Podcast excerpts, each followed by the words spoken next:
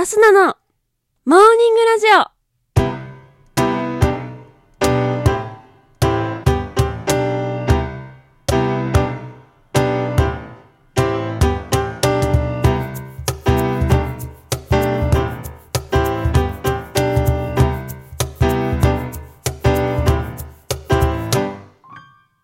皆さん、おはようございます。そして本日6月7日月曜日、お誕生日のあなた、おめでとうございます。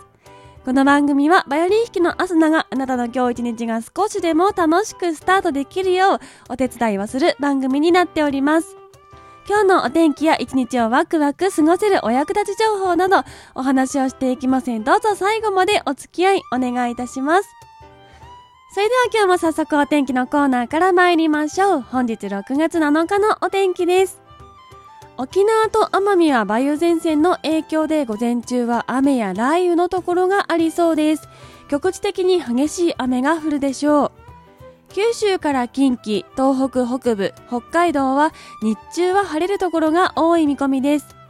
東海、北陸、関東、東北南部は午前中は雲が多く太平洋側で雨の降るところがあるでしょう。ただ、午後は次第に晴れる見込みです。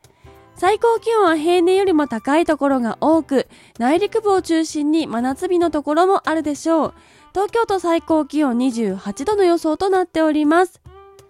それでは次のコーナーに参りましょう。毎日が記念日のコーナー。本日6月7日の記念日はこちら。ムチ打ち治療の日。緑内障を考える日となっております。ムチ打ち治療の日、こちら語呂合わせから来ております。ムチ打ちを治そうの語呂で、ムチ打ちの無が6、治そうのなが7となっております。ムチ打ち症は一般的に治らないと考えられておりますが、きちんと治療をすればほとんどの症状が改善することから、諦めずに治療を呼びかける日とされております。ムチ打ちは主に交通事故などで首がムチのようにしなったため起こる症状の総称で、正式には頸椎捻挫、頸部座症などと呼ばれております。続きまして、緑内障を考える日。こちらも語呂合わせから来ております。緑内障の語呂で、緑が6、内障のなが7で緑内障となっております。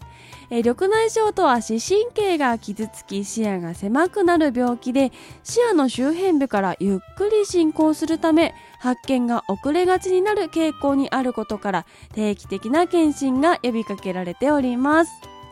それでは続いてのコーナーに参りましょう。ちょこっとトリビアのコーナー。えこの番組土日お休みいただいておりますが、そのお休みだった土曜日6月5日が落語の日。そして今日7日はですね、6月第1月曜日が寄席の日ということなので、落語にまつわる雑学、上方落語と江戸落語のお話をしていきたいと思います。えーまず上方落語と江戸落語そもそもあんまり聞きなじみがないぞという方のために少しだけ解説をします、えー上方落語というのは大阪京都などで生まれて、えーそちらで上演されることの多い落語となっております。長く屋外で演じられることが多かったため賑やかで陽気で派手という印象の多いネタが特色となっております。それに対し江戸落語。こちらは幕府のお膝元で侍が大半を占める江戸で生まれお座敷芸として発展していった落語です。そのため上方落語のように街を通っている人たちの目を引きつける必要がなかったためにちょっと地味というか粋なものが多い特色となっております。また落語というと笑いと思いがちなんですが泣かせる人情話が多いのも江戸落語の特色の一つです。えまた上方落語と江戸落語使われるものもちょっと違いまして、まあ、落語の小道具といえば手ぬぐいと扇子になるのですが、え上方落語でしか使われていない小道具もあります。話し家さんの前に置く剣台、え音の出る道具小拍子、小さなついたての膝隠しなどありまして、また上方落語は先ほど派手で陽気でとお伝えしましたが、演目の中で三味線や鳴り物を使って演出を盛り上げるはめ物入りと呼ばれるものが多くあります。えこの上方落語でしか使われないものやはり長く屋外であったりお寺で演じていたことが多かったために手ぬぐいや扇子を地面に置きたくなかったから見台があったりとかなるべく音を立てて通る人の目を引くためといったものが大きな理由になっているようです。またえ道具ではないんですけれども逆に上方落語にないものというものがありましてそれが真打ち制度です。よく真打ちお披露目工業なんていうのはありますが、こちら上方落語にはない制度になっているそうで、えその代わりに交番という歌舞伎などでも使われる言葉になりますが、その交番という仕組みが上方落語では使われているそうです。さてここまで落語の外側で江戸落語と上方落語の違いお話ししてきましたが、ではネタの中ではどんな風に違うのかというお話をしましょう。え、同じ話でもタイトルが違ったり、落ち下げが違っているのはもう当然のことのようにあるんですが、例えば登場人物、江戸では熊さん、八っ与太郎なんてよく聞きますが、上方では木八、正八、そしておかみさん役におさきさんというのも登場人物として常連になっているようです。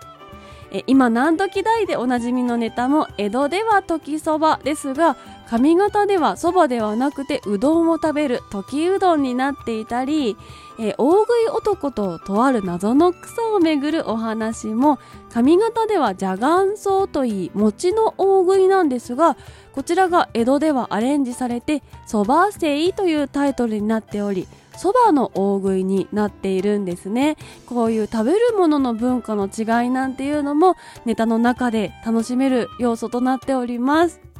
え本日は上方落語と江戸落語のお話をしてまいりました横浜にある横浜にぎわい座、えー、もともと館長を桂歌丸師匠が務められていた寄席では、えー、定期的にこの上方落語の常設をやっているようですので、気になった方はちょっと調べてみて上方落語の日というのに行ってみると、そればっかり特集している日もあるようなので、ぜひ足を運んでみてもらえたらと思います。えー、私の落語好きなネタたくさんあるんですがもちろん有名な死神野ざらし天狗さばきなどもおすすめです。あとはですね、滑稽話の最高潮かなと私が思っている頭山。あと先ほど名前少し出てきました。そば生、じゃがんそうも好きなネタとなっております。寄せと橋を運んでみると癖になる素敵な場所ですので、ぜひ機会がありましたら行ってみていただけるととっても嬉しいなと思います。といったところで本日のモーニングラジオお別れの時間が近づいてまいりました。この番組は平日毎朝6時半に更新、そして時々生配信もやっております。ぜひ番組ポチッとフォローしていただきまして、明日何にまた会いに来ていただけたら嬉しいです。今日は週の始まり月曜日、ちょっと憂鬱な方もいらっしゃるかもしれませんが、一週間一緒に楽しく乗り切っていきましょうということで、いつものいきますよ。今日も一日元気でいってらっしゃい